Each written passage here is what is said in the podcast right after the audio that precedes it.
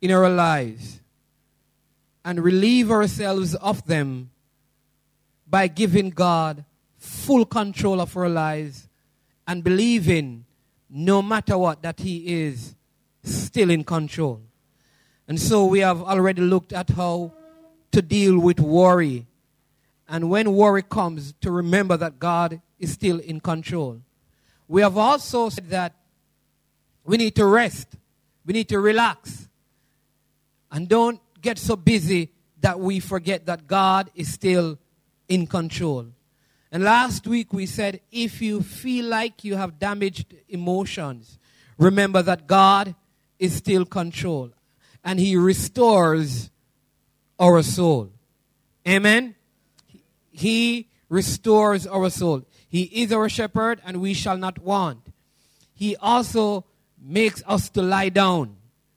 He restores our soul.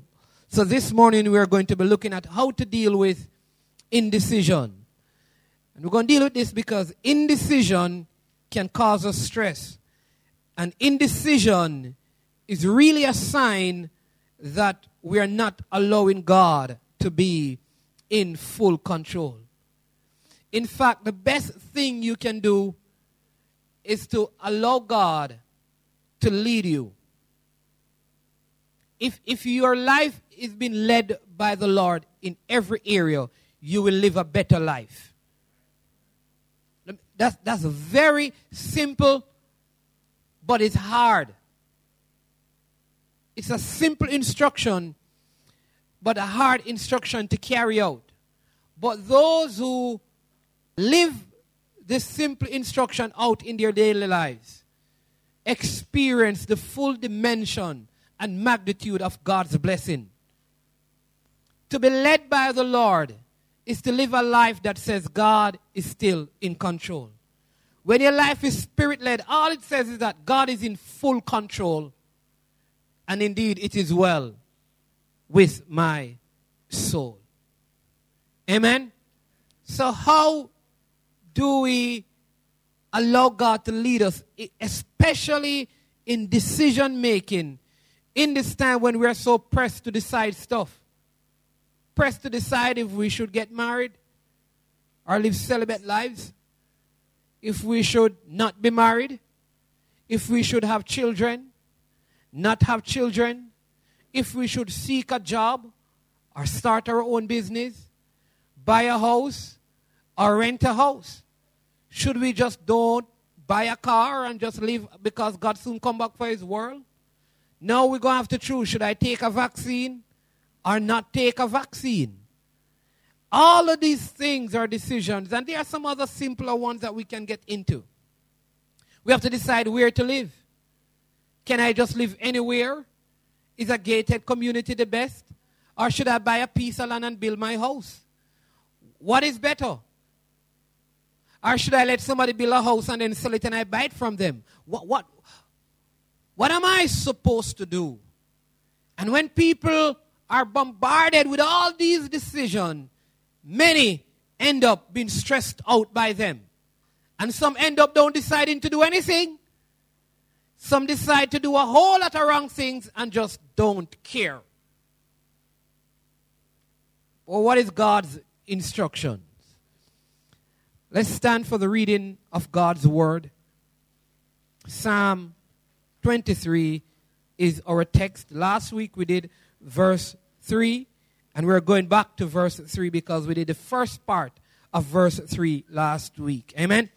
Come on, just lift the Bibles up and say with me that this is God's word, not Pastor Omar's word. I am what it says I am. I can do what it says I can do. I can be what it says I can be. And I will have what it says I can have. Today, I will hear the word of God. I boldly declare that my mind is alert, my heart is receptive, my ears are opened, and I better not go to sleep. I will never be the same. In Jesus' name, amen.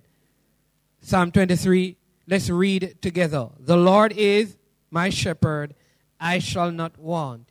He makes me to lie down in green pastures. He leads me beside still waters. He restores my soul. He leads me in the paths of righteousness for his name's sake. Heavenly Father, we thank you in the name of Jesus for your word. We thank you, Lord God, for the atmosphere of worship. We thank you that as we lifted our voices in worship, in singing songs, and as we worship in communion and worship in giving, may this worship continue as we pay keen attention to your word.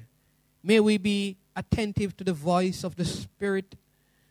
Open our eyes to see your truth, our ears to hear your voice, our minds to understand your word, and our hearts to receive everything you have in store for us. God bless this time and fill this place with the power of the Holy Spirit. God, cause there to be strong convictions and changes in the lives of your people this morning. This we pray in Jesus' name. Amen and amen. You may be seated. The, the NIV uh, translation says, He guides me along the right paths for His name's sake. He guides me along the right paths for His name's sake. You see, making the right choices in life determines how your life goes. In fact, life is a series of choices. If you make dumb decisions, you will fail in life. Again, let me say it, I said it last week. Where you are right now is, is primarily based on the choices you have made in life. The choices we make make us. We are our choices. All of us. We are our choices. Every choice we make has a consequence. And because of that, making the right choices can be very stressful. Yet we have more choices than ever before. So we, we have all these choices that can make us very stressful. Should I hold on or should I let go? Should I get in or should I get out? Should I stay or should I move? You see, when you can't make your mind up, it's like being bounced around like a pinball in a pinball machine. And there are many people who can't make their minds up. Have you ever said to someone, Can you just please make up your mind? It almost sounds like you're getting stressed out by their indecision. Nobody wants to be left in limbo and what indecision does, it leaves you many times in what we call limbo. It means that you're neither coming nor going. But, but listen to what James says about indecision. In James chapter 1, uh, verse 6 uh, and 8, let me just paraphrase. It says, He who doubts is like a wave of the sea driven and tossed by the wind. He who doubts is like a wave of the sea driven and tossed by the wind. Meaning, you're really in limbo. You're not coming or going. Then he says, he is a double minded man.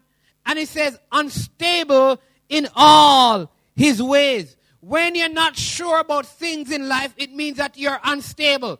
Come on, let me see the hands of all the unstable people this morning. I know. Hallelujah. Amen. I, I want to make sure I have company. Amen. If you have doubts, you are unstable. Up here. And in your heart. But really and truly, very few of us would want to admit that we're unstable. Because it doesn't sound right to say that you are unstable. But, but let me help you. The Greek word for unstable is even more interesting because it literally means to stagger like a drunk. So when you say you're unstable, you're saying that you're, you're staggering through life like a drunkard. When you can't make your mind up, you're going to stagger through life. Have to make up our minds. How do we make up our minds? That's what I want to help you with this morning. Because I don't want you to make up your mind to do what is wrong. Because choices have consequences. Listen, it's not every good outcome is the right choice. The best outcome many times does not necessarily mean, uh, uh, uh, because you have a good outcome, keep it at, because you have a good outcome does not mean you made the right choice. Amen? Let, let me help you with that. All right? So I could buy the lottery and I win. All right? Get a whole lot of money. So the outcome is good, but the choice was wrong. Because I was not led by the Lord. I was led by my flesh. I satisfied the gratification of my flesh. You to hear me? Amen? So uh, a man decides to go out with a girl and he has a good time. It doesn't mean that the choice was right because he may be married.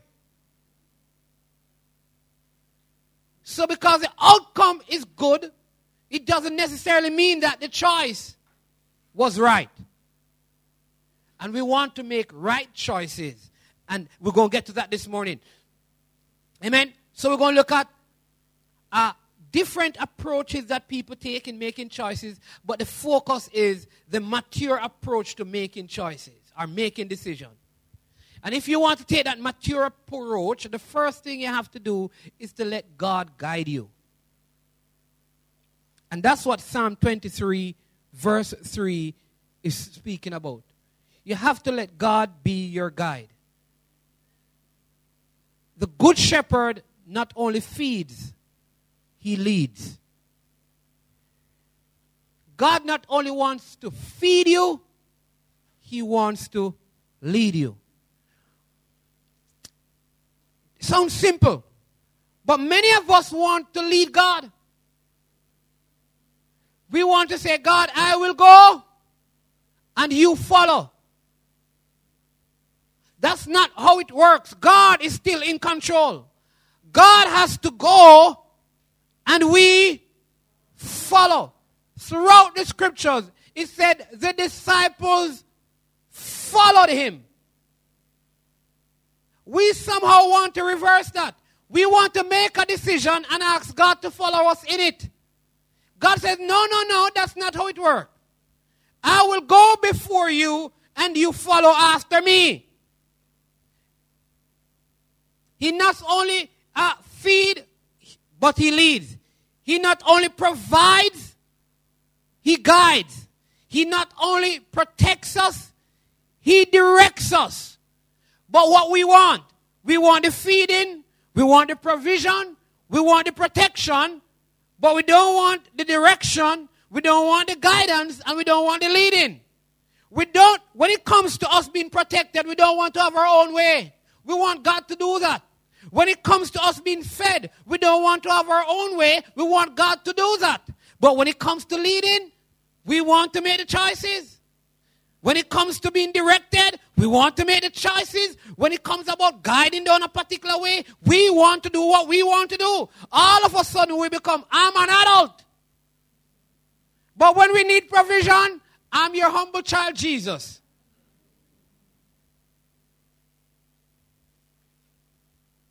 You have to let God guide you. You have to let God guide you. God is the one who will show you will keep your life on track.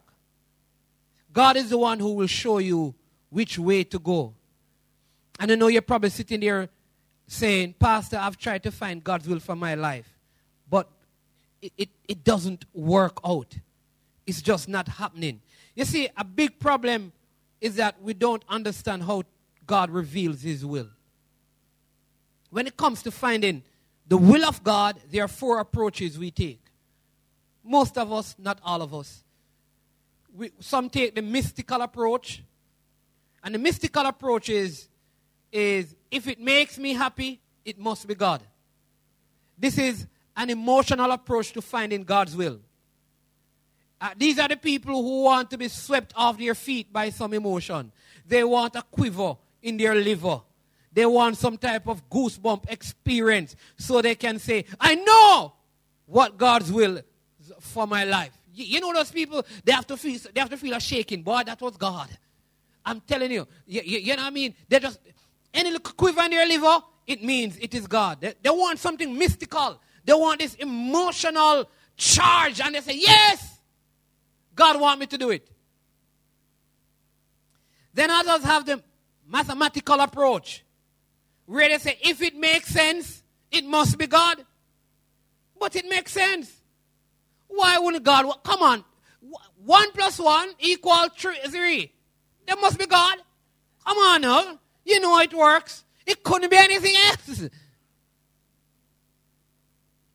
This is the logical approach to finding God's will. They want some type of formula to figure things out. Nine steps to be nifty. Apply the recipe and life will turn out right. Ten steps to being the most wealthiest man in Jamaica. Hallelujah. yeah, yeah. Where can I get that book? They want to buy all the books and go to all the seminars because they want the, the, the logical approach to finding the will of God. Then you have the magical approach. The magical approach is if it is unexpected, it must be God. In other words, man, you know, say, I last night me a pray for me to meet a girl, you know. But say, and as me, me don't pray, say, me step out. And you know what? One lady and knock on my door. The same thing when me a pray, I must God. I must God. Do you, do you know the devil can hear prayers? I'm telling you. If you use a magical approach, the devil going to say, Oh, you love magic. I'm going to give you some devil magic. so you pray, and you, and you say, You know, Lord, I need, and God, bless me, Lord, bless me, Lord. And your neighbor who has been liking you for a long time call you and say, Babes, come over and have some money for you. You know, you know, long I've been thinking about giving you this. You don't want it now. And, and many people will take that, boy, as soon as I don't pray, I must God. The magical approach. It means that God will give them some fantastic sign. He will write something in the sky, send them an email. All of these approaches leads to frustration because they cause us to miss God's will.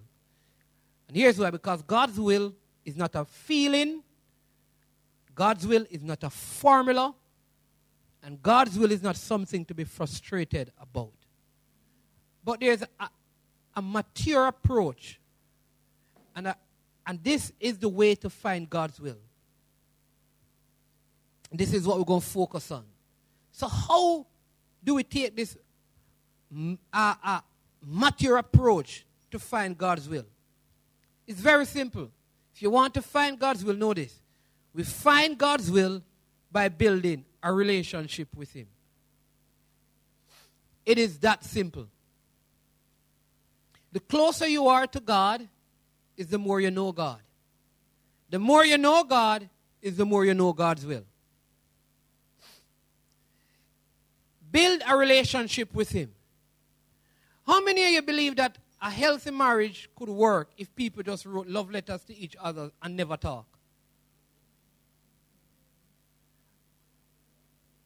Like all they did was wrote love letters. What I mean is that you cannot just, a healthy relationship with God cannot be you just reading the Bible. Let's look at how marriages work or should work. The people have to spend time together. They have to live in the same house and experience each other in every single way. That's a relationship. That's what you have to do with God. You have to spend time with God. It's more than reading your Bible, it's more than coming to church. It involves all of that. But if you want to know the will of God, you have to build a relationship with Him. That's how it works. So, how do we build a relationship with God? There are four things we need to do. And if you do these four things, they're actually the four steps to help you in making right decisions. They're actually four steps in helping you to know the will of God. The first thing you have to do is to approach God humbly. Approach God humbly. And this is not as easy as it sounds. Especially for men, because men don't like to ask for directions. Men don't like to read manuals. When they buy something, they try to fix it first, and when it's not working, they go to the manual. And oftentimes, they normally throw away the manual with the box. And then rather them call a brethren. And say, you know what, I'm just buy a new fridge, boy. I don't even know where to put the door. Because here's the thing. But it is not in our nature to ask for help. So we stumble and we get confused. And one of the things that happen when you don't ask for help and things go wrong, you get ashamed. So here it is that you and I are in the room and you take it upon yourself to go and do something without asking for my help. In the middle of it, you don't know what to do. You feel ashamed to ask now. That's what happened. Ladies, that's what happened to the men. When you see them sitting and say they will come back to it, it's because they're ashamed to know, come and ask you. Because they feel bad that they didn't invite your help in the beginning. So you get confused and you stumble. But, but sheep by nature tend to wander. And like sheep, we have a tendency to get lost. That is why we must always be led. Because we are sheep.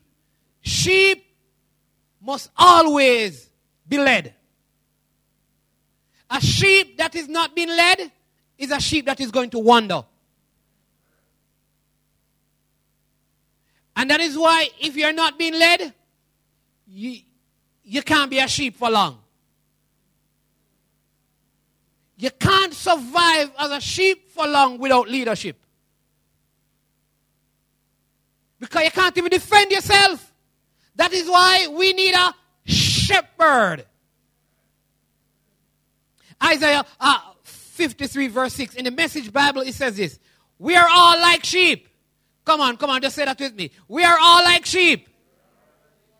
You're not like a lion. We are all sheep who have wandered off and gotten lost. We have all done our own thing, gone our own way. There it is. That is us by nature. We don't know God's will because we don't want to ask for God's direction.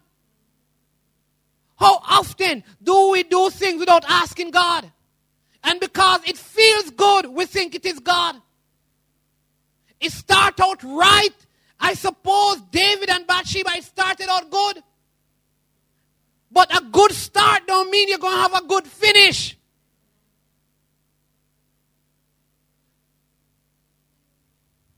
We want to go our own way. And you know what we don't see too well either? we have poor vision. So let me ask you, how far can you see into the future? I, I don't want to go too far. How many of you know what is going to happen tomorrow? In fact, we don't even know what is going to happen this afternoon. So, why would you want to trust yourself to make a decision about your future when you don't know what is going to happen this afternoon? If you can't tell what is going to happen five years from now, why wouldn't you entrust your life to someone who knows? What's going to happen 50 years from now? Proverbs 14, verse 12. This is, this is one of my favorite scriptures. There is a way that seems right to a man or a woman, speaking in general, but, it, but its end is the way of death. Listen, I have seen this in real life. A way that seems right to a man. Many times, the things that seem right to us is leading us into a path of death.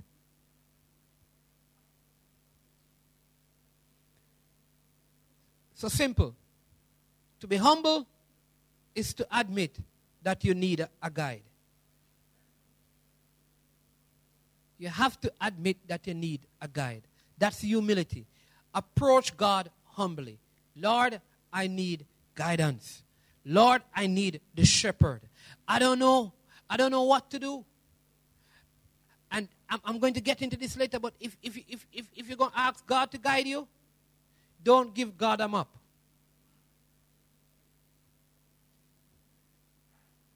Don't, don't say, God, all right, you see them up here? This is this, and here's where I'm going. Guide me. No, no, no, no. Give him nothing. Tell him nothing. Say, guide me. Hey, if you're single, don't say, God, who am I supposed to marry? Say, Lord, I come to you. Where are you taking me? And if he takes you into marriage, God bless you. And if he doesn't, God bless you. But if you go and you say, God, who should I marry? Should it be this one or that one? You already made your choice, you know. You're just asking God to follow you. Your prayer may not sound that way, but God looks at the heart. There's a way that seems right to man, but the end thereof is the way of death.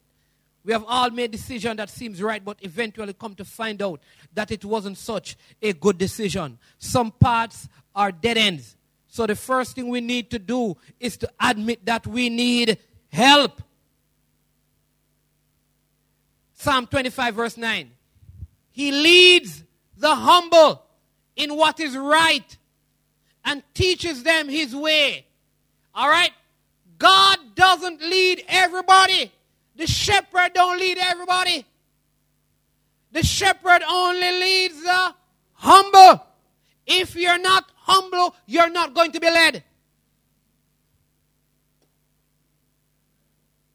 If you're not humble, you're not going to be taught the ways of the Lord. You cannot find the will of the Lord unless you're walking in humility.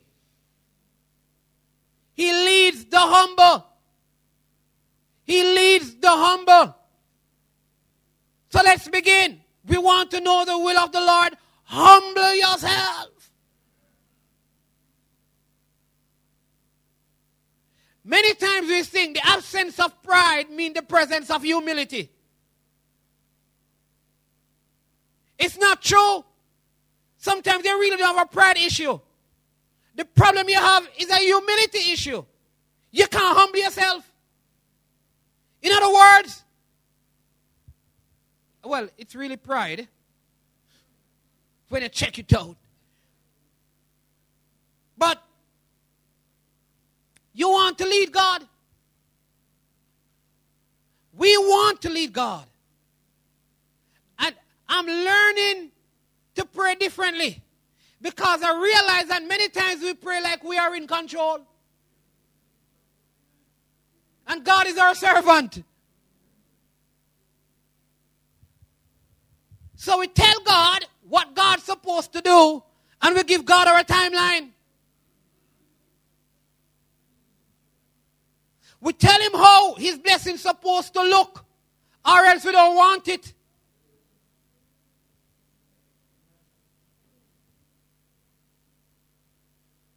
That may not be prideful, but you're certainly not humble. Because the humble says God is in control. And if He is in control, I am satisfied that all things are going to work for my good.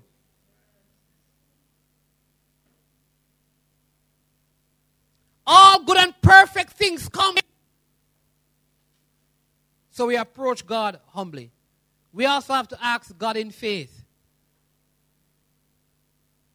We have to ask in faith. We wait in faith, but we also have to ask in faith. Jesus said, Ask and it will be given to you. Seek and you will find. Knock and it will be open to you. We have to ask. It means that you're going to have to talk. Listen, like I, I don't like I don't like surprises. So I don't like surprising people. I like to ask you what you want for your birthday and get it. I'm not in no games and trying to figure out people. I, I am I like I like to ask questions. All right. What would you like for your birthday? And I would say the same thing. I would say, Dear, what do you want for your birthday? All right, you must know I don't. I don't try to figure out people. I take it at the surface. Unless the Lord give me discernment. So if you want me to give you something and you're beating around the bush, good for you. I ain't going in no bush.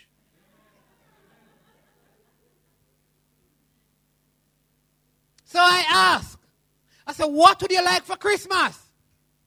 What would you like for your birthday? And I do that. I think sometimes you have to be like that with God. You have to ask. And ask in faith. You see, we never come up with the asking idea. God did. God told us to ask Him. Imagine your father comes to you and say, ask me for what you want for Christmas. And you keep silent. He could walk away believing, obviously, you don't want anything for Christmas. He's the one who gave you permission to ask. So ask, and when you ask, you ask in faith. God wants you to learn to ask. If you know, if you want to know God's will for your life, ask Him. He will gladly tell you, but you must ask in faith.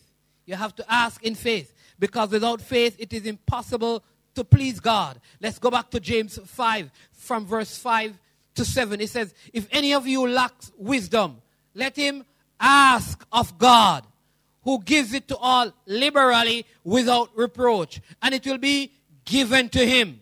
But let him ask in faith, with no doubting. For he who doubts is like a wave of the sea, driven and tossed by the wind. Amen. I, I, want to highlight some things from that scripture. James 1, 5 to 7. If any of you la- lacks wisdom, what? Let him what? Ask of God. All right? The first thing you need to do is to ask the right person. To make the right decisions in life, you have to ask the right person. Come on, tell the person beside you if you can. Ask the right person. Who is the right person? God. The first person we must go to is God, not man. It also says you have to ask with the right attitude. What is the right attitude? In faith. Let him ask in faith. Why? Because wisdom is seeing life from God's point of view. That's wisdom. I want to see things from God's point of view. Because if I take my own, I'm going to make wrong decision because I cannot see in the future. I have to. Wisdom is really, God, what is your view on this? What is your view on this decision? Lord, do you want me to do this? Do you want me to go there? Or stay here? Because God works in our life according to faith. Because without faith, it is impossible to please Him. He wants you to believe that He will answer because He will. He will answer if we ask in faith. The answer may not be yes, but God will answer. Because no is also an answer. Wait is also an answer. It is done is also an answer. Not this time is also an answer. The season has not yet come. It's still an answer. But God will answer when we ask in faith. You see, many times we ask God to guide us and then we walk away, not waiting for His guidance.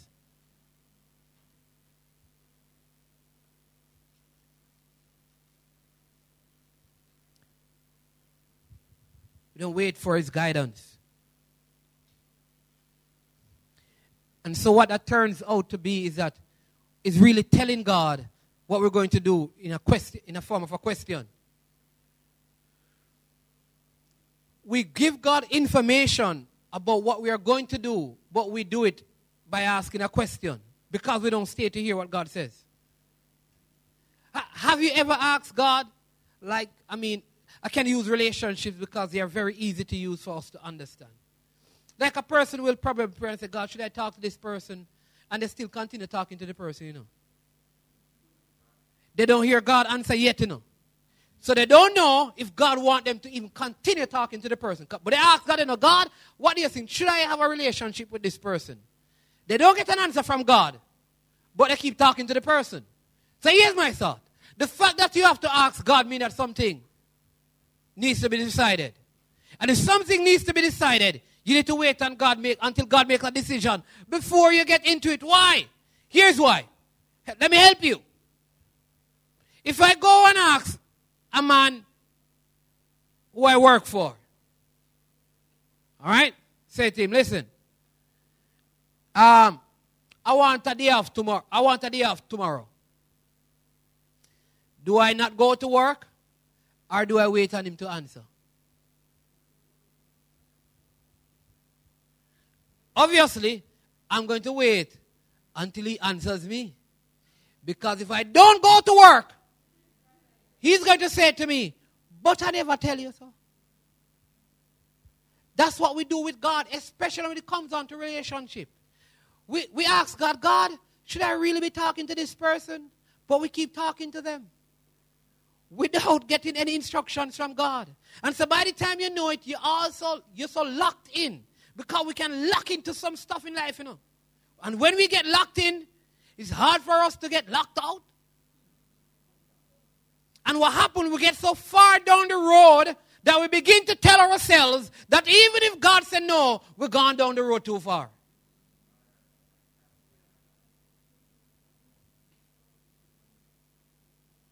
You have to ask in faith and wait on Him to give us or to give you direction.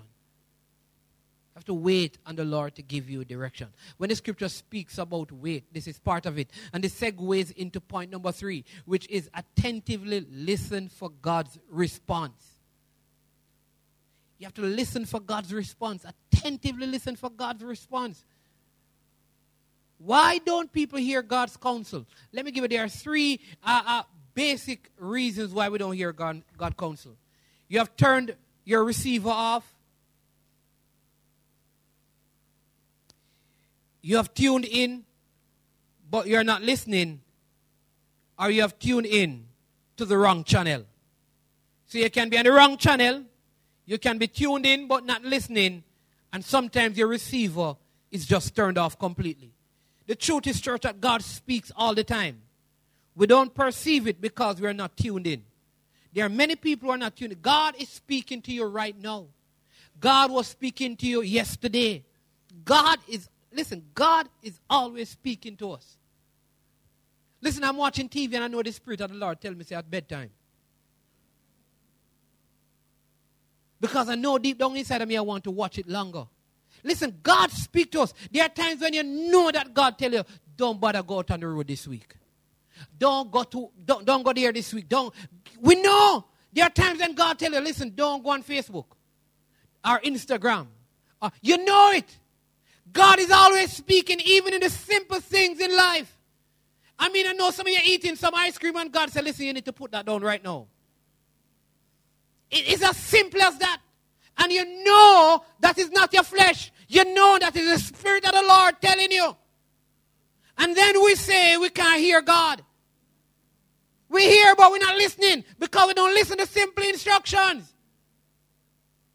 We are like kids. When they disobey, they say they didn't hear.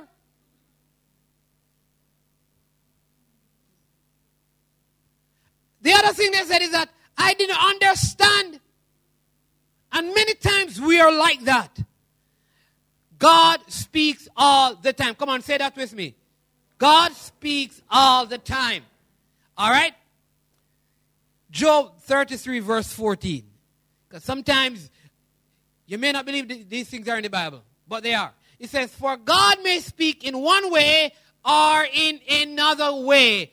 But, but here's the problem. Yet man does not what? Perceive it.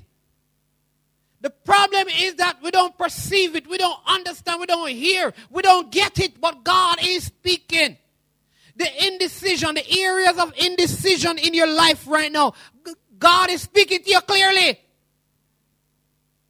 He's telling you, He's talking to you. Thing is, are you going to perceive it and act on it? We don't perceive it because we are not tuned in. So I'm going to help you to be tuned in. And if you're tuned in, you need to know what channel God uses. Love 101, that's not it. 91.9, that, that's not it. What channels does God work with? What are the frequencies? What, what is God? His frequency? Yeah, yeah, yeah, you know what I mean? What channel is God on? Where can I find God? Is it channel 500 on Cape? Which one is on the Flow Network? God uses uh, four primary channels. Four primary channels. The first channel that God uses, are the, the primary channel, or the primary way that God speaks, is through the Bible. Channel number one is the Bible. All right. How many of you have heard God before? How many, how many persons in here want to always hear God? Come on, put up your hand. All right. If you always want to hear God, you always read your Bible. That's it. God is always speaking through His Word. Amen. So if you want to hear God speak, here's your Bible. Start right here. You see, a lot of direction you need in your life is already in the Bible. A lot of the things that you're asking about already written. A lot of the things that you spend, oh, you know what? I need, I need you to come listen. Sometimes when people come to you and say, listen, we need to pray through this. You need to say, but the Bible tell you what to do already. Like, don't let nobody come and tell you to pray for no unsafe and them work out in a relationship. It in the Bible already what the Bible say. Come on, come, come, come, I need you come and come and join me in fasting for the next six months because you know I'm going to I'm going to leave my husband and children to go and work. Uh, hello, hello, hello. No, no, no, no. That's not a prayer one. That's a Bible reading one. Listen, I, I need you to pray me through this lotto business because I need to know what I'm going to do with the money if I win. No, no, no, no, no, no, listen, listen. No, no, no, no, no, no, no. We ain't praying and fasting about that. That's already written in the Bible. So let me find it and tell you what God says. Uh, you just said to them, I already know what God has said about that. Amen. Listen, if I came to you and I said to you, listen, boy, I'm not so sure about this, you know, but I'm planning on killing two people, you know. So here's what I want you to do for me. Listen, I want you to come join me in from prayer and fasting because I need to hear what God's will is concerning this. What did you say to me? You just said, no, but the Bible said, thou shalt not kill. It's the same thing with the other things. Of the times we waste our time so we partner with people in prayer about things that God has already spoken clearly.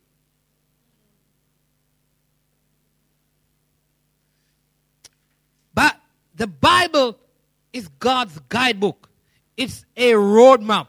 But if we don't read it, we are going to get lost. If you're not reading the Bible, you're not going to know where to go. In this, it's the same way you're going to a new place. If you're going to a new place, you need a map, right? Here's the thing. You're going to a new place. You're a new creation. All things have passed. All things have become new. It means that you need a new map for this country you're going to, this kingdom you're living in. And the Bible is that roadmap. And if you're not reading it, you're probably lost. You need to read the Bible every day. If you don't, you have limited, you have just limited one of the major ways that God wants to speak to you. But as you read the Bible, understand this that you won't find his specific will while violating his general will. This is not in the notes, but I want you to remember it. And I want you to say it with me. Say, you won't find his specific will while violating his general will. Said, you won't find his specific will while violating his general will. In other words, the things that God has said, if you're violating them, then they can't know what is specific for your life.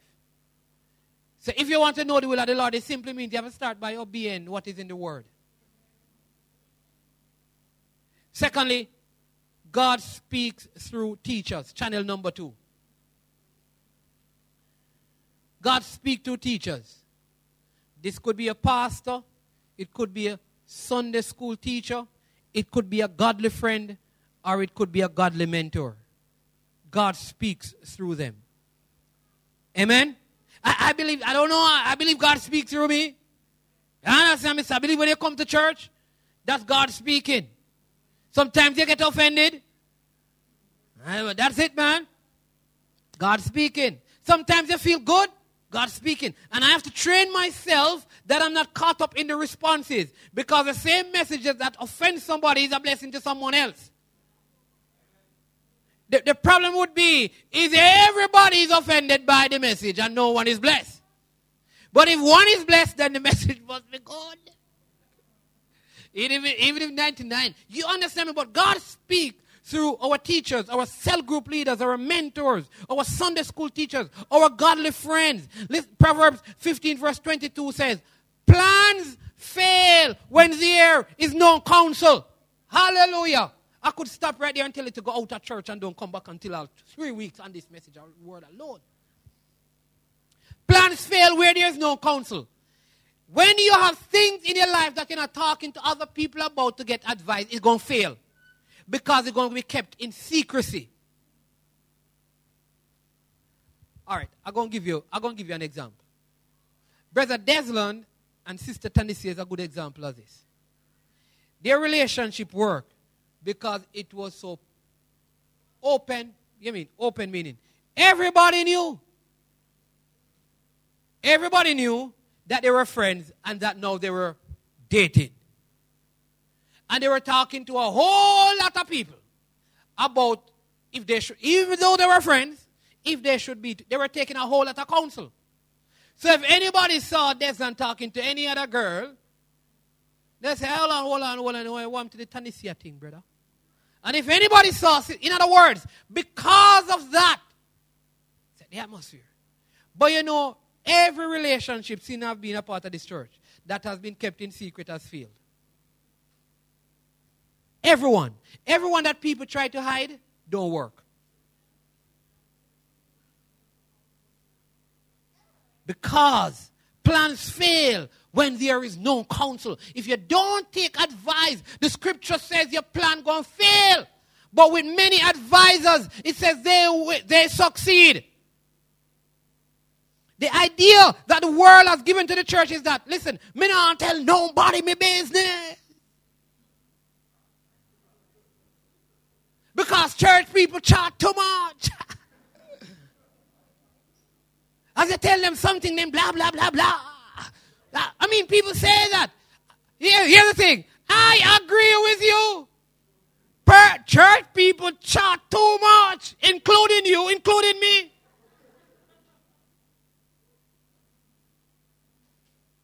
So what? As far as I'm concerned, everybody chat too much. So you just can't escape it.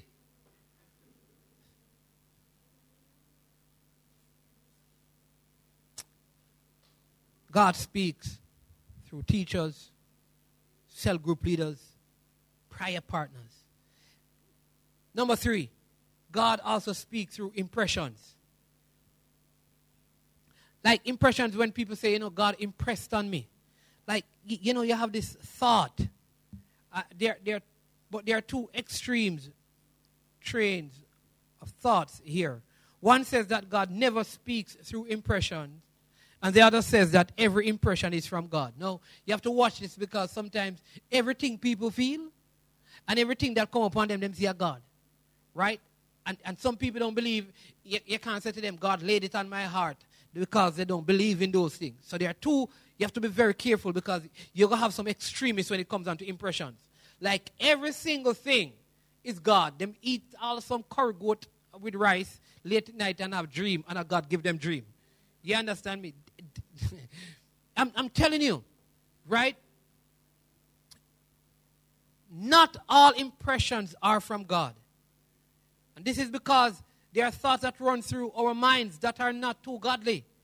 But there are times when God brings someone to mind and you just say a little prayer for them. There are times when God may bring a particular sister or brother, uh, impress the person on your heart, and all you need to do is to just is to just pray in that moment. But not every time. Some especially comes down to saying, and, and let me give you a guide to help you. If God tells you something about me, you don't need to tell me until God tell you to tell me. Not because God said it, mean you need to say it. That, that's a guide for you. One of the challenges we have is that every time God tells us something about somebody, we think God also tells us to go and tell the person. You know the scripture says, these things, they tr- Mary did what? No, she treasured in her heart, the Bible says, right? There are certain things about Jesus that she never shared, though she knew. There are certain things that God will tell you about people that you need to just pray until the time comes for it to be revealed. It's not everything that God says to you, you need to say to the person. Amen? Because you'll be held accountable for your word. So God speaks through impression. So test your impression. Ask the question Does, does this thought bring glory to God? If it doesn't bring glory to God, it is not from Him. What God uses, God also uses circumstances and pain to speak to us. God uses circumstances and pain to speak to us. Uh, pain insists upon being attended to. God whispers to us in our pleasures. He speaks in our consciences, but shouts in our pains. It is his megaphone to rouse a deaf world. That's C.S. Lewis. God is always speaking. The question is, are you always listening? Are you always tuned in? As Psalm 34 18 says, The Lord is close to the brokenhearted. He rescues those whose spirit are crushed. Proverbs 20, verse 30. I love this. It says, Sometimes it takes a painful experience to make us change our ways. Hallelujah. Sometimes it takes a painful experience to make us change our ways. God oftentimes is speaking to us in our pain and speaking to us in our circumstances. David heard God while he was running away from Saul and was in a cave. Jacob was running away from Esau when he met God. Listen, uh, many times it is in our painful circumstances that God speaks the loudest. As we close this morning, so we must approach God humbly, ask in faith, attentively listen to God's response. Finally, always trust God. Always trust God. He is still in control. Trust Him. Always. You're not God, so you have to trust Him. Admit that I am not God, He is. I'm not big, He is.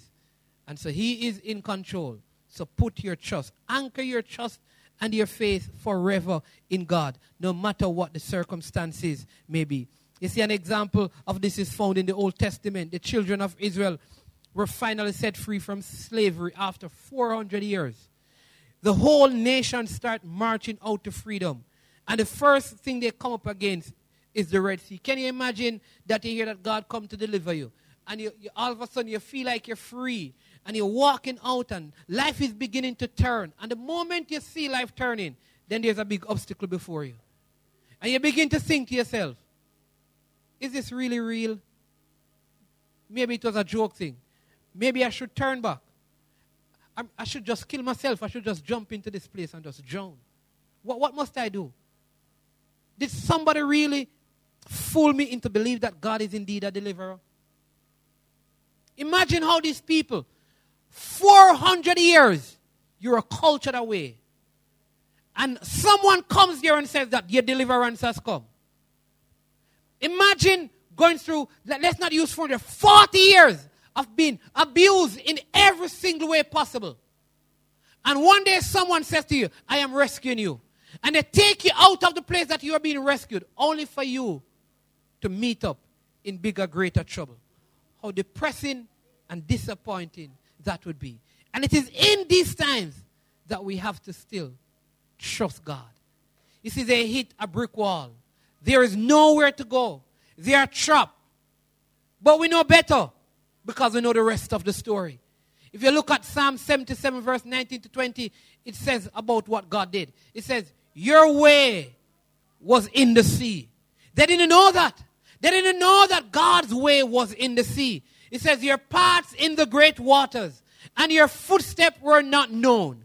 You led your people like a flock by the hand of Moses and Aaron. It looked like disappointment. It looked like failure. It looked like giving my life to the Lord was, was the worst decision.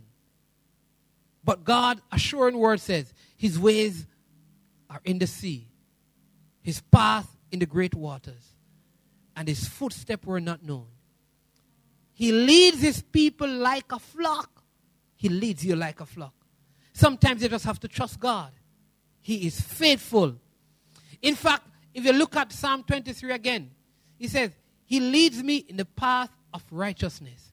And here are the four words that makes all the difference. For his name's sake. Did you, he says, for his name's sake. Do you know what that means? It means that God's reputation is on the line. Therefore, God will always do what He has promised to do. Why? Because His reputation is on the line. God says, I have heard the cries of my people and I have come to deliver them. Listen, this was more about God than it was about Israel. God's reputation is on the line. Today, I want you to know that you must always trust God. Not because of you, but because over your life, God has put his reputation. And God is going to keep, in other words, God is bound to keep his promise. Why? Because his reputation is on the line. You see, if God didn't deliver them, then all the nations would mock God. And God says, whether you believe me or not, I'm going to bring you across. Why? Because my reputation is on the line. If it means getting rid of an entire generation, I'm going to deliver you because my reputation is on the line. If it means making the laws of physics and gravity change, I'm going to do it because my reputation is on the line. Come what may. Why am I going to trust God? Because God's reputation is on the line. You see, God will always lead us where He will be glorified. God is not leading me where I'll be saved. He's leading me where he'll be glorified. And in that comes my salvation. God is not leading me where I will be healed. He's leading me where he will be glorified as healer. And in that I'll experience my healing. God is not leading me where, listen, he's going to, he's going to provide. He's leading me where he's provider, where he's glorified as provider. And when I get there, I'll be provided for. It is God's reputation that is on the line. He's going to hold his reputation. You see, a bend in the road is not the end of the road until, unless you fail to make the turn. Come on, just turn to the person beside you and say, make the turn. Because I know you're thinking it's over, but, but it's just a bend in the road. And, and, and around the bend, there's a highway. Around the bend, you see there's a clearer path. Around the bend, there's a, a way maker. Around the bend is a miracle worker. Just get around the bend by, by allowing God to he, lead you. Can't, I can't, I can't see around the corner, but I know there's something around the corner because God has, God has gone ahead of me. So the scripture says in Proverbs 14 verse 18, the way of the righteous is like the first gleam of dawn, which shines ever brighter unto the full light of day, the way of the righteous. The scripture also says, trust in the Lord with all your heart and lean not on your own understanding. In all your ways acknowledge him and he shall direct your path. But, but I love Psalm 37, 23 because the psalmist says, the steps of a good man are ordered by the Lord and he delights in his ways. Church, I trust God because my steps are ordered. My steps are ordered. My steps are ordered. And God is going to keep his reputation. My steps are ordered. So God is going to cause me, He's going to order my steps through the fire. He's going to order my steps, listen, through the rivers. He's going to order my steps uh, uh, past the lions. He's going to order my step in the prison. When sickness come, God, order my steps. When, when, when death come, God orders my step. When, when, when luck comes, God orders my step. I don't know if you know, God ordered the step of, of Elijah. He ordered the steps of Elisha. He ordered the steps of David. He ordered the step of Ruth. He ordered the steps of Esther. He ordered the step of Peter. Listen, God is ordering your steps. Always trust Him. Say, Lord, you are my shepherd. I always trust you. And my steps are ordered by you.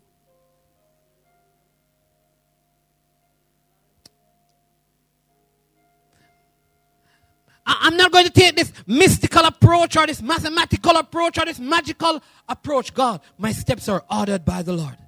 Order my steps in your word, oh God. My problem may seem big, but you know what? I know someone bigger. And he always does what he says he will do. He is my shepherd. He is the Lord. And he is still in control. Come on, just stand to your feet with me this morning. Come on, just lift your hands. Just lift your hands. Begin to worship the Lord. Just thank Him for being your shepherd, the one who leads you in path of righteousness for His name's sake. Hallelujah! Come on, just tell him that, Lord, I thank you that my steps are ordered by the Lord. God is still in control. Though mountains may tremble and sea billows roll, God is still in control. Maybe you're going through sickness, but say, God, my steps are ordered by the Lord. Maybe you're going through painful circumstances. My steps are ordered by the Lord. He leads me. He leads me. He leads me.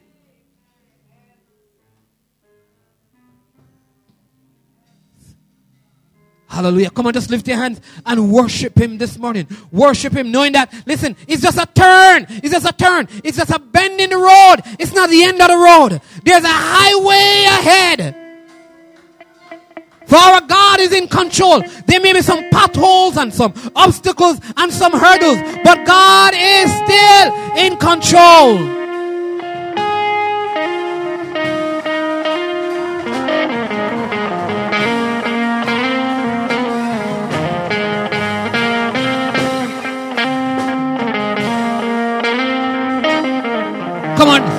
Lord, order my steps.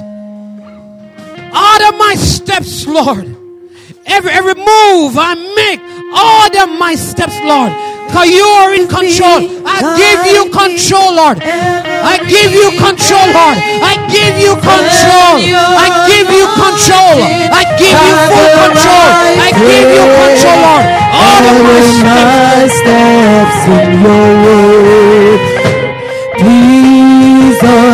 My steps in your word. Come on, my steps.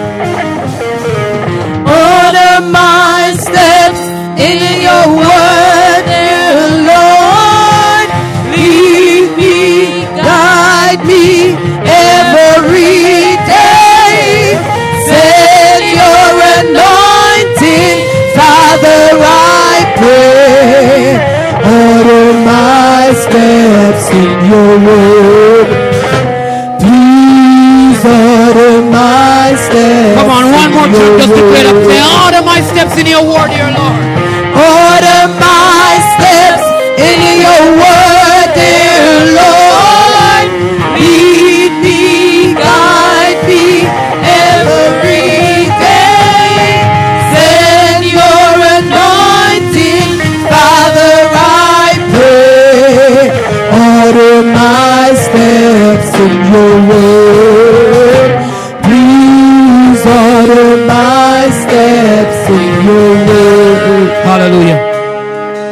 Listen, I don't want you to leave here. I don't want you to leave here missing the most important thing. Because we started out by saying making mature decision happens when we build a relationship with God. I don't know if you're here or you're watching online. But if you are and you have never received Jesus Christ as your Lord and your Savior, He needs to be your shepherd. And for him to be your shepherd, you must be his sheep. And to be his sheep, you must accept him in your heart. Receive him as your Lord and your Savior. And so as we close, I don't want to end without giving you an opportunity to do that. I'm going to pray for everyone, but I want to pray for you in particular. If you're here and you say, you know what, I want to commit my life to the Lord, or I want to recommit my life to the Lord. If that's you, I'm going to ask you to just stick your hand up. And as soon as I identify you, you can put your hand down and then I'll pray for you. Anyone here today, you say that, you know what? I want to commit my life to the Lord. I want to recommit my life to Him. Anyone? Hallelujah. Amen. Heavenly Father, we thank you this morning. I thank you for every person in this room. I thank you that you will lead us in paths of righteousness for your name's sake. You are in control. We approach you humbly. We ask in faith. We attentively listen to your response. We will be tuned in to your channels. The Bible, teachers and mentors, impressions, things that you impress on our hearts, and our circumstances and pain. We will always trust you, Lord God, as you order our steps. In sickness, we will trust you. In pain, we will trust you. In lust, we will trust you. Lord God, for those who have decisions to make, they're not sure, may they ask you. Ask in faith. God, you're not trying to hide yourself from us. You want to reveal all you are to us. So we pray in the name of Jesus that as they contemplate decisions that they will allow themselves to be led by the Lord. Because God, your paths are the best paths.